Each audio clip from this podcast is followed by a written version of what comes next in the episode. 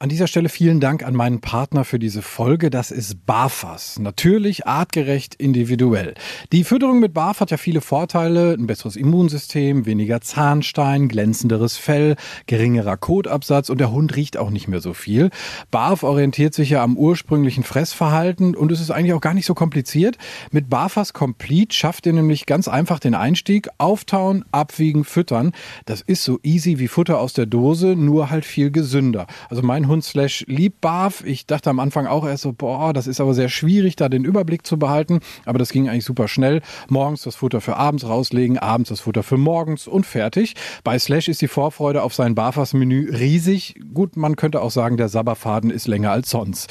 Steigt jetzt mit den Barfas Complete Menüs optimal ins Barfen ein, egal ob Junior, der erwachsene Hund oder auch Senior.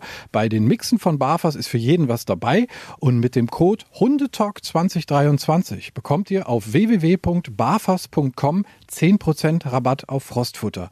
Also nochmal der Code Hundetalk 2023 auf www.barfas.com. Die Infos und den Link findet ihr aber auch nochmal in den Show Notes. Danke nochmal an Barfas. Hallo und herzlich willkommen beim Hundetalk. Ich bin heute im Tierheim Bad Salzuflen und äh, spreche über das Thema Tierschutz. Das ist ein wirklich sehr spannendes Thema und hier hören wir auch schon so ein paar Kollegen, die hier wohnen. Guck mal, die schauen wir uns gleich auch nochmal genauer an. Und ich bin verabredet mit Mella Vogt. Das ist hier quasi so die Chefin vom Hundehaus. Steht hier in der Tür und äh, da gehe ich jetzt mal ins Büro. So, jetzt bin ich bei der Mella im Büro. Hallo Mella. Hallo. Danke, dass ich hier sein darf. Gerne, wir freuen uns. Ähm, wie bist du zu dem Job hier gekommen? Wie lange machst du das?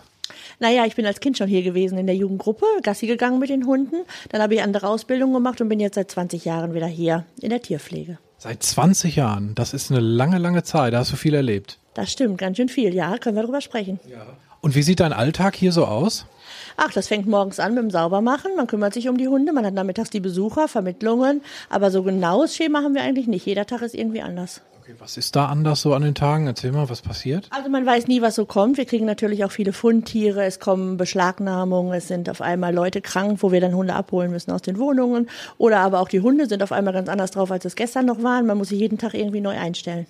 Also man bleibt auf jeden Fall geistig flexibel. Ich glaube schon. Ähm, hast du einen Überblick, wie viele Hunde hier so im Schnitt, ich sag mal, pro Jahr durchgehen?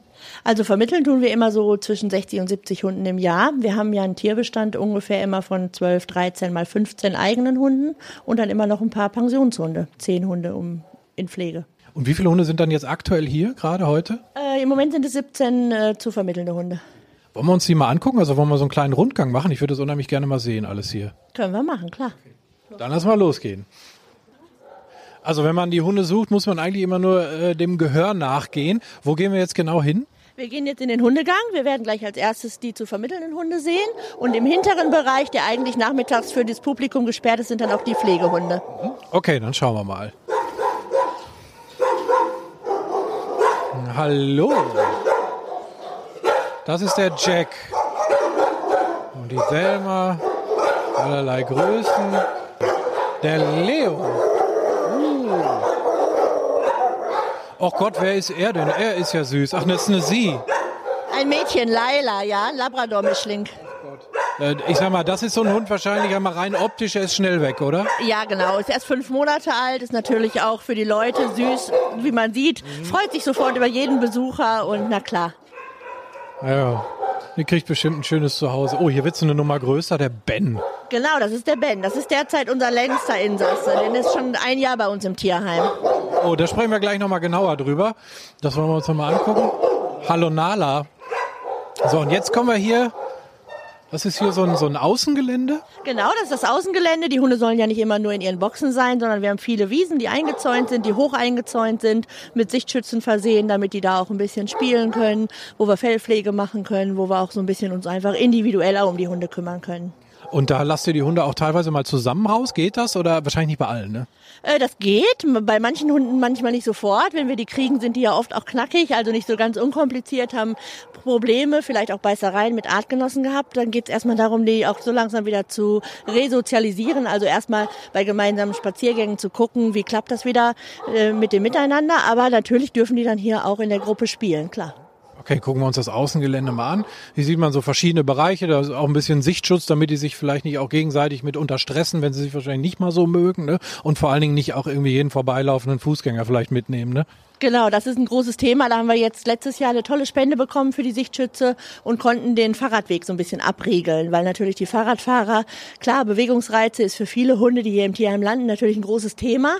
Das sind äh, viele Hütehundrassen oder auch so Terrierrassen, die sagen, okay, da ist ein Bewegungsreiz, da jage ich hinterher, Selbstbelohnung, dann haben wir ruckzuck irgendwie ein gemachtes Verhalten und dafür sind jetzt diese Sichtschütze da, damit wir das erstmal unterbrechen können. Also hier sind auch wirklich recht große Ausläufe mit Hundehütten, Unterstände, damit wenn es mal regnet, können die Hunde ins Trockene. Und was, was macht ihr dann wirklich, wenn du sagtest, so, ihr beschäftigt euch dann auch individuell mit den Hunden? Was macht ihr dann mit denen? Äh, das ist ganz verschieden. Bei manchen ist es ja schon die Fellpflege, was ein großes Defizit ist. Also die nie gelernt haben, einfach auch mal in Ruhe gebürstet zu werden, Öhrchen sauber gemacht zu bekommen, Krallen geschnitten zu kriegen oder aber auch überhaupt angefasst zu werden. Wir haben viele Hunde, die mögen es noch nicht mal ein Halsband oder ein Geschirr zu tragen, wo wir auch erstmal in einem geschützten Umfeld, da wo ein Zaun drumherum ist, mit den Hunden erstmal üben müssen, dass die überhaupt erstmal an der Leine gehen. Auch das ähm, ist bei vielen Hunden leider überhaupt nicht so möglich. Wie groß ist euer Team hier? Mit wie vielen Leuten kümmert ihr euch um die Hunde? Also Festangestellte haben wir leider nur zwei hier im Hundehaus, aber wir haben ein sehr schönes Team mit Ehrenamtlichen, viele, die da kommen, Gassi gehen.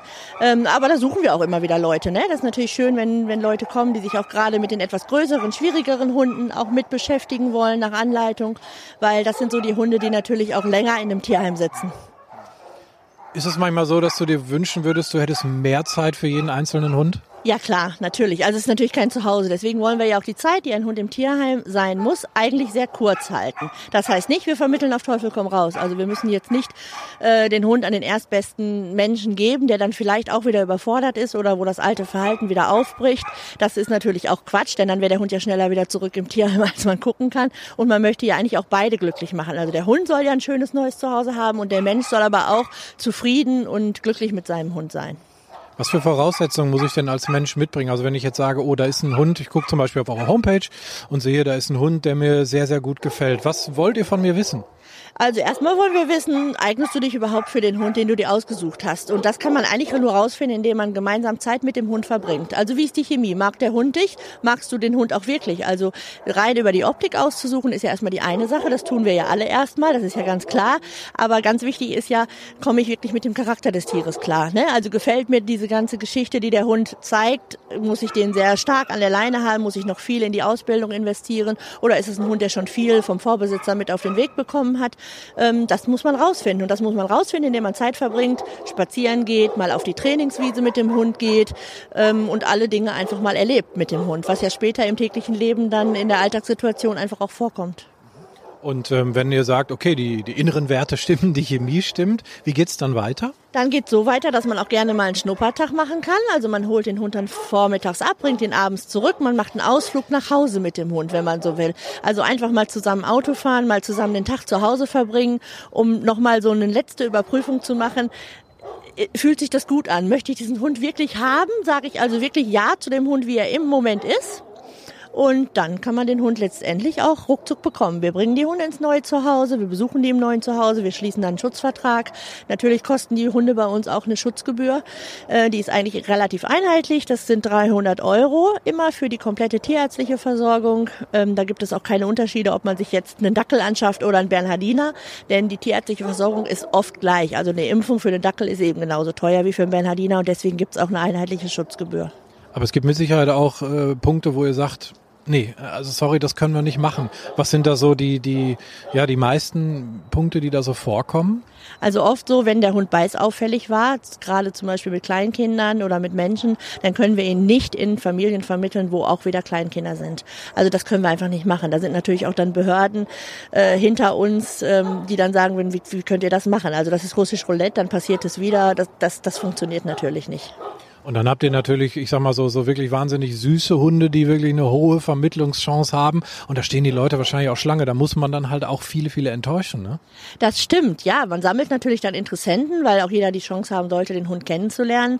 Und wenn man jetzt für so einen Labrador, den wir eben gesehen haben, auf einmal fünf Bewerber hat, kann er ja nur in eine Familie gehen. Wir können ihn ja nicht in Scheiben schneiden. Und es gibt natürlich dann vier enttäuschte Gesichter. Das ist auch klar, aber das ist keine Entscheidung gegen die Leute. Also oft sind das wirklich fünf ganz tolle Bewerber. Da kann man auch nicht sagen, sagen, der eine war besser als der andere oder schlechter als der andere, sondern man muss dann einfach sagen, okay, dann gehen wir vielleicht der Reihe nach. Wer dann zuerst da war, bekommt den Hund, weil alles andere kann man nicht machen. Wir können ja nicht die Hunde verlosen oder sowas. Ähm, und ich denke, dann dürfen die Leute auch nicht zu enttäuscht sein, wenn die den Hund dann nicht bekommen haben, sondern es gibt so viele Hunde auf der Welt, in den ganzen anderen Tierheimen und auch bei uns, da findet man sicherlich dann auch noch wieder eine Alternative. So, wir gehen also noch mal eine Ecke weiter. Wo gehen wir jetzt genau hin? Das ist hier die Pensionsabteilung, also da, wo unsere Urlaubshunde sind oder Tagesgäste, haben wir ja manchmal auch, dass die Leute den Hund dann morgens bringen und abends wieder abholen. Ähm, die sind hier im hinteren Bereich, da ist es ein bisschen unaufgeregter, ein bisschen ruhiger. Aber man hört natürlich, die sagen auch Bescheid, wenn auf einmal ein Fremder hier um die Ecke kommt, wird das auch angekündigt. okay, und da gehen wir jetzt mal mit dem Ben auf die Trainingswiese. Und das ist auch die Wiese, wo ihr dann mit den Hunden arbeitet. Ja, genau. Also wir verlassen natürlich auch das Tierheim. Wir gehen ja auch spazieren. Wir machen auch Ausflüge in die Stadt oder nehmen die Hunde auch mal mit in Geschäfte oder lernen einfach das Autofahren auch einem Hund. Aber wir haben hier hinten im hinteren Bereich eine Trainingswiese, die sehr groß ist, eingezäunt ist und wo wir uns auch so ein paar Geräte gebaut haben, auch durch Spenden und äh, die Hilfe von Ehrenamtlichen, wo wir mit den Hunden ein bisschen üben können. Genau. So, der Ben ist ein ziemlich großer Hund. Was hat der für eine Geschichte? Der Ben ist ein Berner Sennenhund, ein sehr großes Exemplar. Der ist jetzt seit einem Jahr bei uns, weil es einen Beißvorfall bei den Vorbesitzern gegeben hat. Und wir haben lange mit ihm an der Frustrationstoleranz arbeiten müssen. Also an der Geschichte, dass er uns nicht angeht, wenn ihm gerade irgendwas nicht gefällt. Und das ist ja bei so einem großen Hund äh, vielleicht auch etwas, wo man Wert drauf legen sollte. Weil wenn der sich dann aufstellt und stellt die Füße einem auf die Schultern und äh, sagt, okay, wollen wir eine Runde ausfechten, bist du stärker oder ich, das geht natürlich nicht. Und das hat er ganz gut gelernt. Er ist mittlerweile wirklich super. Er ist ganz weich geworden vom Arbeiten her. Er freut sich, er spielt, er arbeitet sehr gerne so Schnüffelspielchen. Also das kann man hier auf der Wiese eben sehr gut machen. Man kann ganz gut Sachen einfach verstecken, die der Hund suchen muss, um einfach mit dem Hund auch Erfolg zu haben. Also ne, gemeinsames Erleben baut einfach auch gut Bindung auf und dadurch ja, entstehen dann oft auch einfach Vertrauensgeschichten von Seiten des Hundes. Jetzt ist der Ben ein stattlicher Hund. Der sieht auch richtig klasse aus. Ist wirklich ein schöner Hund, kann man nicht anders sagen. Und es wird doch mit Sicherheit auch den einen oder anderen Interessenten geben. Einfach jetzt mal rein optisch, ganz oberflächlich betrachtet. Wenn ihr dem dann sagt, Mensch, er hat einen Beißvorfall. Wie reagieren die Menschen?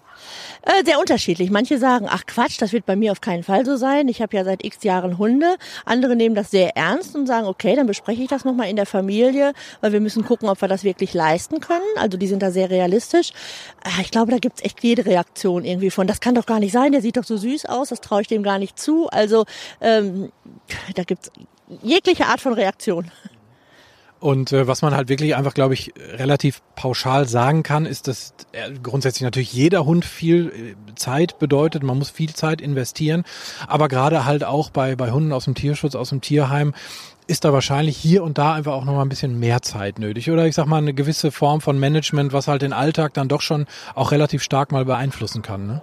Ja, das denke ich auch. Ich finde, die Akzeptanz des Hundes ist das Wichtigste. Also man muss den Hund einfach so nehmen, wie er in dem Moment ist, mit all den Baustellen, die er vielleicht vorher auch schon hatte. Aber man muss dann sagen, ich arbeite dran. Und dieses Arbeiten kann natürlich unterschiedlich zeitintensiv sein. Also das kann natürlich sein, dass ich sage, ich muss da jeden Tag wirklich knackig dran arbeiten. Aber es kann auch sein, dass es einfach über die Zeit, die der Hund mit mir dann im neuen Zuhause verbringt, auch entsteht. Also auch gemeinsames Miteinander leben ähm, ist ja schon auch sehr, sehr wichtig für die Tiere natürlich. Würdest du denn sagen, so ein Hund wie Ben, das war richtig, dass die Besitzer den abgegeben haben? Also ich meine, richtig und falsch ist immer natürlich sehr, sehr schwer zu sagen. Das ist eine brutale Entscheidung, einen Hund abzugeben. Wer sein Tier liebt, der weiß, dass das ist auch mitunter mal ganz furchtbar. Aber in dem Fall ist es vielleicht vernünftig? Also ich denke schon, dass es vernünftig war. Das ist den Leuten auch nicht leicht gefallen. Ähm, die haben ihn auch noch mal kurz wieder zurückgenommen, dann doch wieder hier abgegeben. Und ich glaube einfach, es kann auch schon sehr gefährlich werden, wenn man vielleicht diesen Zeitpunkt sogar verpasst ist, hier dann abzugeben. Und ich glaube, dass es eben auch keine Schande ist, sich einzugestehen, das funktioniert jetzt mit uns irgendwie nicht mehr. Und ich gebe das Tier ins Tierheim oder auch woanders hin, äh, vielleicht irgendwie zu Freunden oder Nachbarn, die den Hund dann aufnehmen wollen. Das gibt's ja auch. Ich finde das überhaupt nicht schlimm. Ich finde, manchmal ist es sogar für beide eine große Chance. Also sowohl für die Familie als auch für den Hund, dann zu sagen, okay, jetzt setzen wir hier gerade mal den Stopppunkt und wir versuchen jetzt einfach jemanden zu finden, der den Ben zum Beispiel jetzt auch ganz anders handelt, einfach von Anfang an sagt, nee Bursche, das lasse ich dir gar nicht durchgehen, das funktioniert so nicht. Ähm, also auch dem Hund bestimmte Dinge einfach vorgibt.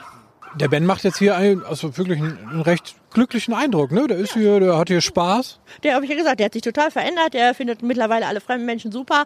Er denkt immer, er erlebt was ganz Tolles, tut er ja auch.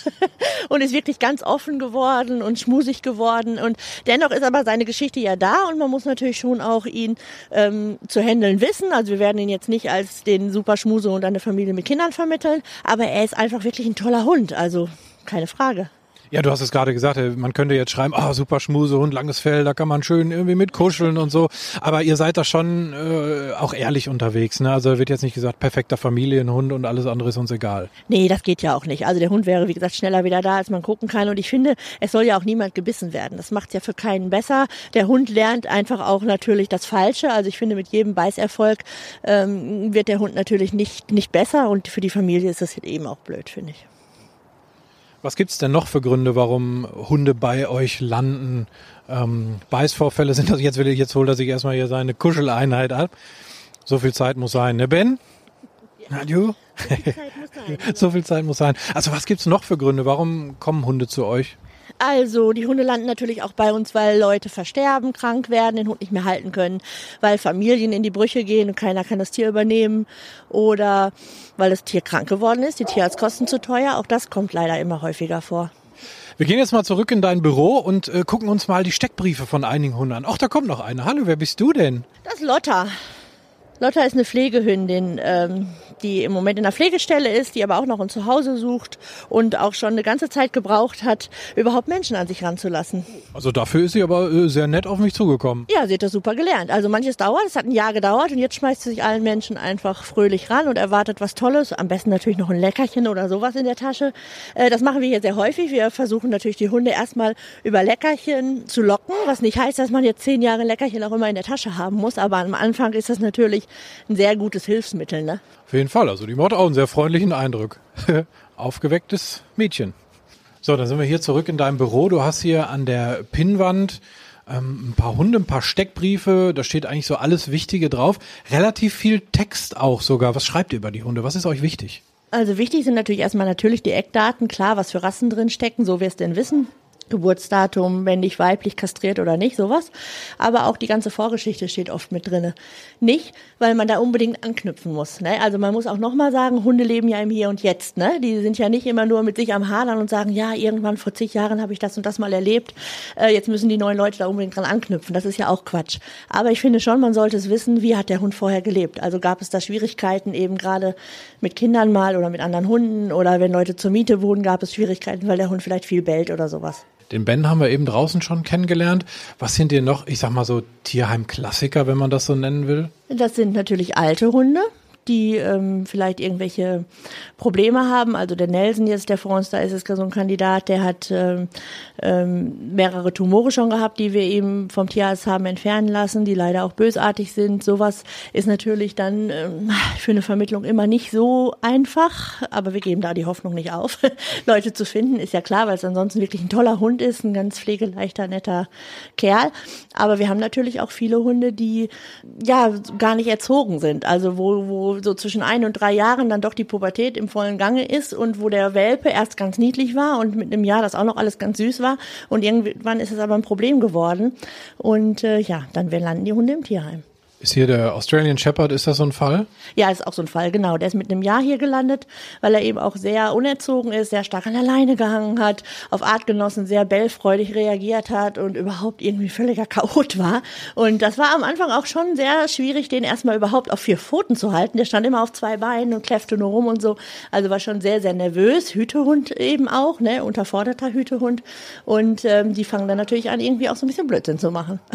Was haben wir noch so für Kandidaten dabei? Was haben die für Geschichten? Ach, wir haben auch ein paar ganz nette Schluffen einfach dabei, die ähm, hier gelandet sind, weil vielleicht einfach die Familie zerbrochen ist und äh, weil keiner Zeit für sie hatte. Was aber auch ein großes Thema im Moment ist, sind die Auslandshunde, die ähm, von Leuten via Internet ja, gekauft, sage ich jetzt mal in Anführungsstrichen, werden, adoptiert werden und ähm, dann letztendlich aber am Transport, wenn sie dann in Deutschland sind, nicht abgeholt werden. Die Leute kriegen dann kalte Füße, sagen, oh Gott, was schaffe ich mir überhaupt an? Ich kenne kenne ja den Hund gar nicht und irgendwann habe ich einen großen Hund dann auf, auf einmal bei mir im Schlafzimmer stehen. Ich weiß ja gar nicht, wie der reagiert und dann holen die die schlichtweg an den Transporten nicht ab und dann rufen natürlich diese Organisationen bei den Tierheimen an und sagen, was sollen wir denn jetzt machen? Der LKW ist da, der LKW ist gebucht, die Hunde stehen hier irgendwo und die Hunde haben wir jetzt auch in der letzten Zeit öfter mal aufgenommen, weil die können ja auch nichts dafür. Wahnsinn, also es werden, da heißt, sie werden viele hundert Kilometer hierher gekarrt und dann sagen die Leute, ah, sorry, doch nicht? Genau, ja genau, so passiert das. Ah, das ist ja Wahnsinn. Ähm, Auslandstierschutz ist ja sowieso so ein Thema. Ich, also ich habe da so eine Meinung zu. Ich sage, ich, ich finde immer, man muss ja nicht unbedingt alles hier rüberholen. Also ich finde es nicht unbedingt verwerflich jetzt, dass ich sage, ich würde es komplett ablehnen. Warum auch? Weil ich sag mal, Hunde kennen sowieso keine Grenzen. Das ist ja eigentlich kompletter Quatsch. Aber ich finde, manchmal ist es auch sinnvoll, einfach vor Ort was zu tun, oder? Das stimmt. Also wir denken so, dass äh, natürlich der Tierschutz nicht an der Grenze aufhört. Das ist total wichtig, dass man das global sieht. Aber er kann auch nicht erst da anfangen. Das ist immer irgendwie, finde ich, so ein, so ein äh, ganz wichtiges Thema, sondern man darf die deutschen Tierheime nicht vergessen, die haben auch ihre Existenz und man sieht ja, die nehmen ja auch Auslandshunde auf. Es ist ja nicht so, dass man das völlig verwehrt und sagt, nee, du kriegst jetzt den Stempel, du kommst aus dem Ausland, dir helfe ich nicht. Ich finde ja, Tierschutz darf irgendwie diese Grenzen nicht haben, aber man kann jetzt auch nicht sagen, man muss nur noch im Ausland helfen oder nur noch dort die Tiere retten. Das ist irgendwie auch schwierig, finde ich. Weil das scheint ja auch irgendwie mal zwischendurch so ein regelrechter Hype geworden zu sein. Ne? Die Facebook-Timelines sind voll davon. Hier Hunde aus der Tötung, äh, Spanien, Griechenland, wo auch immer sie herkommen. Ist das denn da vor Ort wirklich tatsächlich so schlimm, dass gefühlt äh, die Hälfte der Hunde in, in der Tötung sitzt? Oder sind das Geschichten, die erzählt werden? Wie schätzt du das ein? Ach, ich glaube, das kann man schlecht sagen. Ich glaube schon, dass es ziemlich viel Elend gibt überall auf der Welt. Ähm, auch hier im eigenen Land bei uns gibt es das ja. Das erleben wir ja auch immer wieder bei Beschlagnahmungen oder so, wo wir sagen, letztes Jahr ähm, hatten wir ja auch ähm, diese Vermehrerhunde bei uns aufgenommen, äh, aus so einer Beschlagnahmung von über 70 Hunden aus einem Wohnhaus. Also das, auch das gibt's ja hier in Deutschland. Aber ich glaube, in, im Ausland ist es schon sehr schlimm, wobei ich dann ja auch nie genau weiß, was kriege ich da jetzt für einen Hund. Ne? Also ich finde, da ist es schon wichtig, auf eine vernünftige Orga zu schauen, äh, was für eine Tierschutzorganisation steckt da wirklich hinter? Kennen die die Hunde? Wo kommen die wirklich her? Wie schätzen die die Hunde auch ein? Wie sind die vorgetestet? Wie sind die gesundheitlich untersucht, damit ich da nicht so ja irgendwie was völlig ähm, unüberlegtes tue eigentlich. Ich glaube, das ist das Wichtigste daran. Weil letzten Endes würden sie dann auch dummerweise dann in, in deutschen Tierheimen auch landen, wo sich natürlich drum gekümmert wird. Ähm, aber das ist natürlich für euch dann auch nicht so leicht dann, oder? Also wenn da so eine Fuhre dann kommt, oder wie, wie, wie muss ich mir das vorstellen? Nee, das ist natürlich nicht leicht, weil man ja die Kapazität oft auch gar nicht hat. Man hat ja eigentlich schon im eigenen Land genug. Also die Tierheime sind voll, die Zwinger sind voll, man hat so viele Probleme. Auch ähm, natürlich finanzielle Probleme, ist ja ganz klar. So ein Tierheim ist ja jetzt auch nicht so, dass man sagen kann, hu, juha, man hat genug Geld oder so. Das ist ja ein großes Thema. Und man kann dann eben nicht mal eben x Hunde zusätzlich noch irgendwie aufnehmen, die dann vielleicht auch alle noch irgendwie behandelt werden müssen, krank sind, operiert werden müssen. Das ist ja dann auch ein großes Thema, finde ich. Lass uns nochmal über Vermittlungschancen reden. Wir haben eben schon gehört, so ein fünf Monate alter äh, Labby, der wird gut gehen. Aber was ist mit so Hunden, so Langzeitkandidaten? Du hast gerade gesagt, kranke Hunde ist ein Thema auf jeden Fall. Klar, da muss man natürlich viel Geld auch tatsächlich in die Hand nehmen, wenn ein Hund dann auch mehrfach operiert werden muss.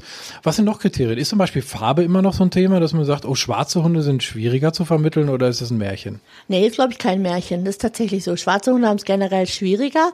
Ähm, wir hatten auch eine Zeit lang, dass Schäferhunde sehr schwierig zu vermitteln waren, weil es einfach so viele davon gibt. Ne? Also der Hund Nummer eins in deutschen Tierheimen ist ja irgendwie der Schäferhund oder Schäferhund-Mischling. Klar, alles ohne Papier ist ja irgendwie ein Mischling, aber ähm, ich glaube, dass die Hunde es tatsächlich schwierig haben. Und die Hunde, die sich schlecht präsentieren. Also wir haben es ja eben gesehen, als wir durch den Hundegang gegangen sind. Es gibt ja so verschiedene Arten von, ich himmel den Besucher an mit, ich freue mich über den Besucher oder oh, ich drehe jetzt völlig am Rad, drehe mich im Kreis und äh, zerfetze gerade meine Decke vor lauter Frust oder sowas.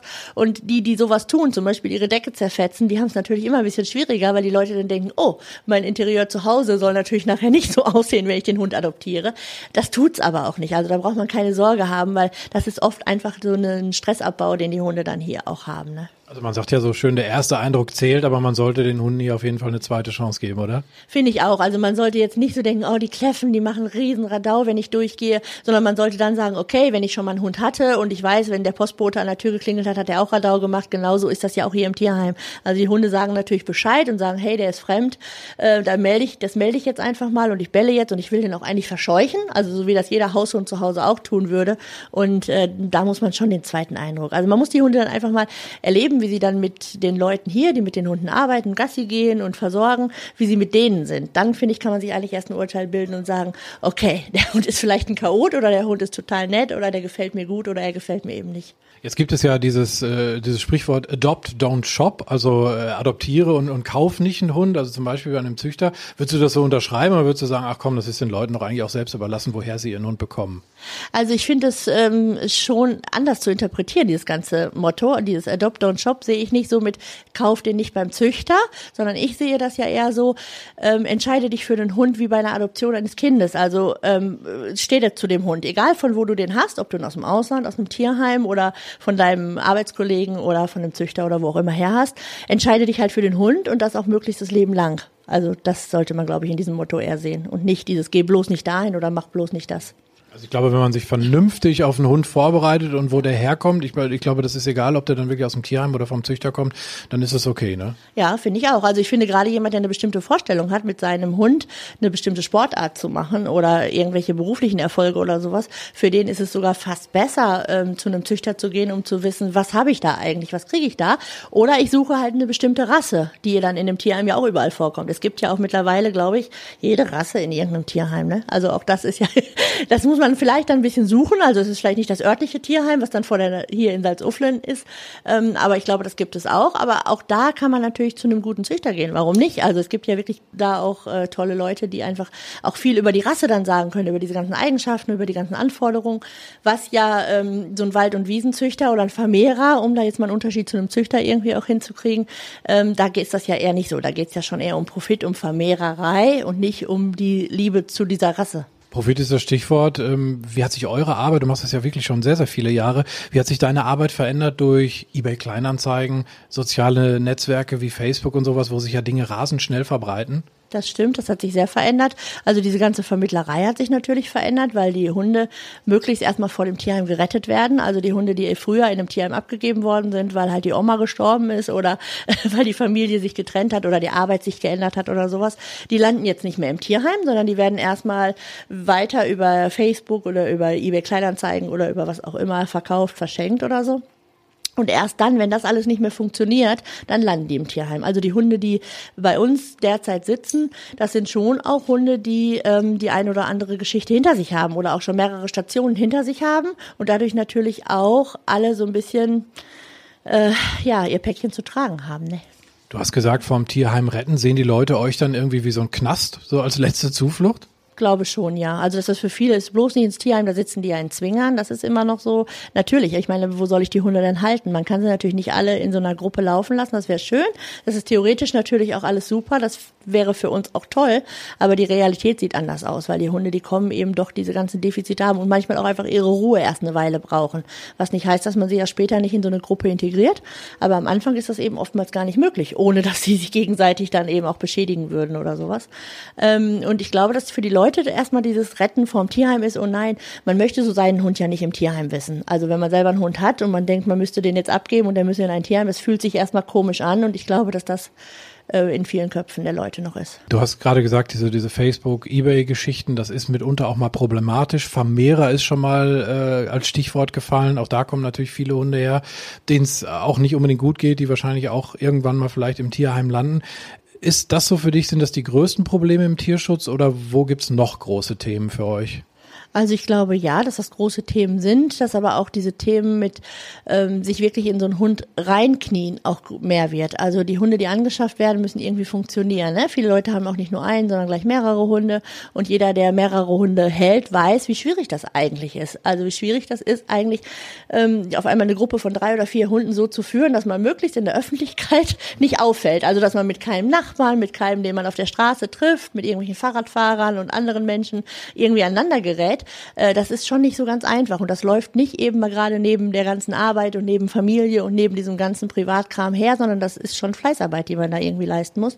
Und ich glaube, dass das manche Leute nicht so ganz ähm, ja, vorhersagen oder sich das vielleicht gar nicht so denken, dass das tatsächlich so viel Übung kostet. Also die falsche Vorstellung dann irgendwie zu sagen, oh, wir kriegen so einen Hund wie, weiß nicht, früher Lassie oder sowas oder Kommissar Rex, der irgendwie netten Wurstsemmel isst und dann die schönsten Kunststückchen macht.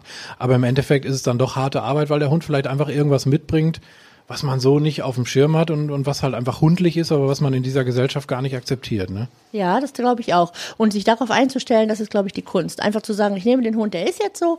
Und äh, wenn ich einen Hund habe, der das jetzt erstmal gerade nicht mag, dieses im, im Hausflur von allen Leuten begrüßt werden, von allen, die mit im Haus wohnen, dann nehme ich den meinen Hund da jetzt erstmal raus und arbeite daran, bis er das schön findet. Ich glaube, das ist so ein bisschen dieses, ähm, was wünschenswerter wäre. Wenn sich jetzt äh, da die beiden gefunden haben, also Hund und Herrchen oder Frauchen, und äh, du schickst die, die Menschen mit ihrem neuen Hund hier raus, beziehungsweise hast gesagt, ihr bringt die Hunde dorthin, ähm, weißt du dann schon, sagt dir dein Gefühl dann, okay, das passt wirklich hundertprozentig? Also das mache ja ich nicht Gott sei Dank ganz alleine, sondern es ist ja ein Team aus mehreren Leuten, die natürlich auch die Hunde sehen, die die Leute sehen, die das Zusammenspiel sehen. Und meistens haben wir eigentlich ein ganz gutes Gefühl, weil die Leute, die so in so ein Tierheim kommen und einen Hund ähm, adoptieren wollen oder sich anschaffen wollen, denen ist ja erstmal per se schon viel zuzutrauen, finde ich, weil dass die hinkommen, ist schon mal total löblich, finde ich total super. Und die meisten haben da ja auch sehr viel ähm, äh, Bock drauf. Also die wollen ja einfach diesen Hund auch gerne haben und machen da ja auch ganz viel mit. Ne? Also wir haben schon sehr, sehr gute Vermittlungen, finde ich, ja. Was ist das für euch dann für ein Gefühl, wenn so ein Hund das Tierheim verlässt? Ist das so irgendwie, man hat sich ja wahrscheinlich auch manchmal wirklich über Jahre sogar um den Hund gekümmert und er geht dann zur neuen Familie. Wie fühlt sich das an? Also auch total unterschiedlich. Manchmal ist man natürlich, einfach, also man ist auf der einen Seite ja ganz froh, dass er halt wirklich vermittelt ist. Man hat wieder Platz, den nächsten nehmen zu können. Man hat ja auch Wartelisten ähm, für die Aufnahme von Hunden. Aber manchmal ist es natürlich auch schon so ein bisschen, dass man denkt, ach, hätte ich den auch gern selbst behalten. Aber auch da gibt's Grenzen, ne? natürlich, da gibt's Grenzen, weil sonst hätten wir ja alle irgendwann Tierheime zu Hause. Aber na klar, also man baut natürlich auch eine emotionale Bindung zu den Hunden auf. Das ist ja ganz klar. Ist ja nicht nur einseitig. Die Hunde freuen sich natürlich über uns, die wir hier arbeiten und äh, hängen auch mal mehr an der einen oder an der anderen Person. Aber andersrum ist das natürlich auch. Wir sind ja jetzt auch nicht irgendwie völlig kalt und das ist ja klar. Hört ihr denn von den Menschen dann nochmal irgendwie wann so eine Geschichte, ich sag mal nach einem Jahr, dass sie sagen, es läuft toll? Ja, also meistens schon relativ zügig danach. Ähm, da sind nämlich jetzt diese ganzen Social-Media-Geschichten wirklich richtig guter Segen, finde ich.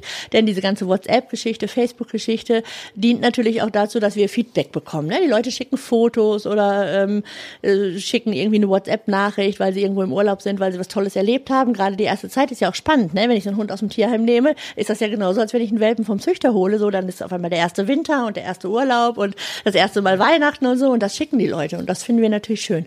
Das ist ja irgendwie auch die Motivation für unsere Arbeit, ne? dann zu sehen, dass es dem Hund einfach auch gut geht. Ist es das, wo ihr dann auch die Energie rausnehmt, hier jeden Tag wirklich aufs Neue die Hunde zu betreuen? Also ich glaube schon, dass das viel Energie ist, ja, die man, wo man einfach positive Sachen dann erfährt, ne? Und von den Hunden selbst wahrscheinlich auch, oder? Ja, na klar, von den Hunden auch. Weil man ja auch die Fortschritte sieht, ne? Wenn du dann irgendwie so ein kleines, verhuschtes Mäuschen kriegst, was sich gar nicht anfassen lässt und es blüht dann auf oder so, das ist dann schon nett, klar. Hast du einen Hund im, im Laufe der Jahre, der dir im Gedächtnis ist, wo du sagst, boah, das war ein ganz, ganz besonderer Hund? Ja klar, also den haben wir gerade kürzlich vermittelt letztes Jahr. Das ist ein Hund, der war drei Jahre hier. Das war ein Malinois-Mischling, die Mira, und die war ähm, anfangs schon sehr knackig, als die kam. Also da hat man schon so gedacht, äh, aus diesem Zwingerheile wieder rauszukommen, war schon immer eine große Kunst, weil die hat schon auch unsere Zwinger äh, auf die Probe gestellt, ob die auch ausbruchsicher sind und so. Und die ist mittlerweile so toll geworden, dass die so gut vermittelt worden ist an so tolle Leute, die eben auch den Hund so nehmen, wie der Hund ist und den Hund einfach richtig gern haben und wunderbar miteinander klarkommen. Und das so nach drei Jahren Tierheimaufenthalt ist natürlich irgendwie schon sehr cool. Das ist eine wirklich sehr schöne Geschichte. Was wünschst du dir für die Zukunft, für eure Arbeit? Also ich hoffe natürlich, dass wir wahnsinnig viele Besucher weiterhin haben und Bewerber für die Hunde und dass auch ganz viele tolle Leute dabei sind, wo man einfach sagen kann, da kann man den Hund hingeben und da freut sich der Hund und da kann er bleiben. Und dass es halt nicht nur so eine temporäre Geschichte ist. Ne? Das weiß man ja oft auch nicht, ob die wirklich dann, wenn die einen Hund adoptieren, der noch jung ist, dann auch die nächsten 10 oder 15 Jahre den Hund auch wirklich behalten. Wie kann man euch denn unterstützen hier? Äh, man kann uns ehrenamtlich unterstützen, indem man einfach mithilft, sich als Gassigeher zum Beispiel mit einbringt, als Ehrenamtlicher, aber auch ähm, bei Reinigungsarbeiten, bei verschiedenen Informationsveranstaltungen. Wir haben ja auch immer Tierheimfeste zweimal im Jahr, verschiedene ähm, Veranstaltungen. Jetzt auf der Messe hatten wir einen Stand. Alles Mögliche, man kann aber natürlich auch spenden. Mella, ich danke dir für den Einblick ins Tierheim hier und wünsche euch für die Zukunft alles Gute. Danke, gerne.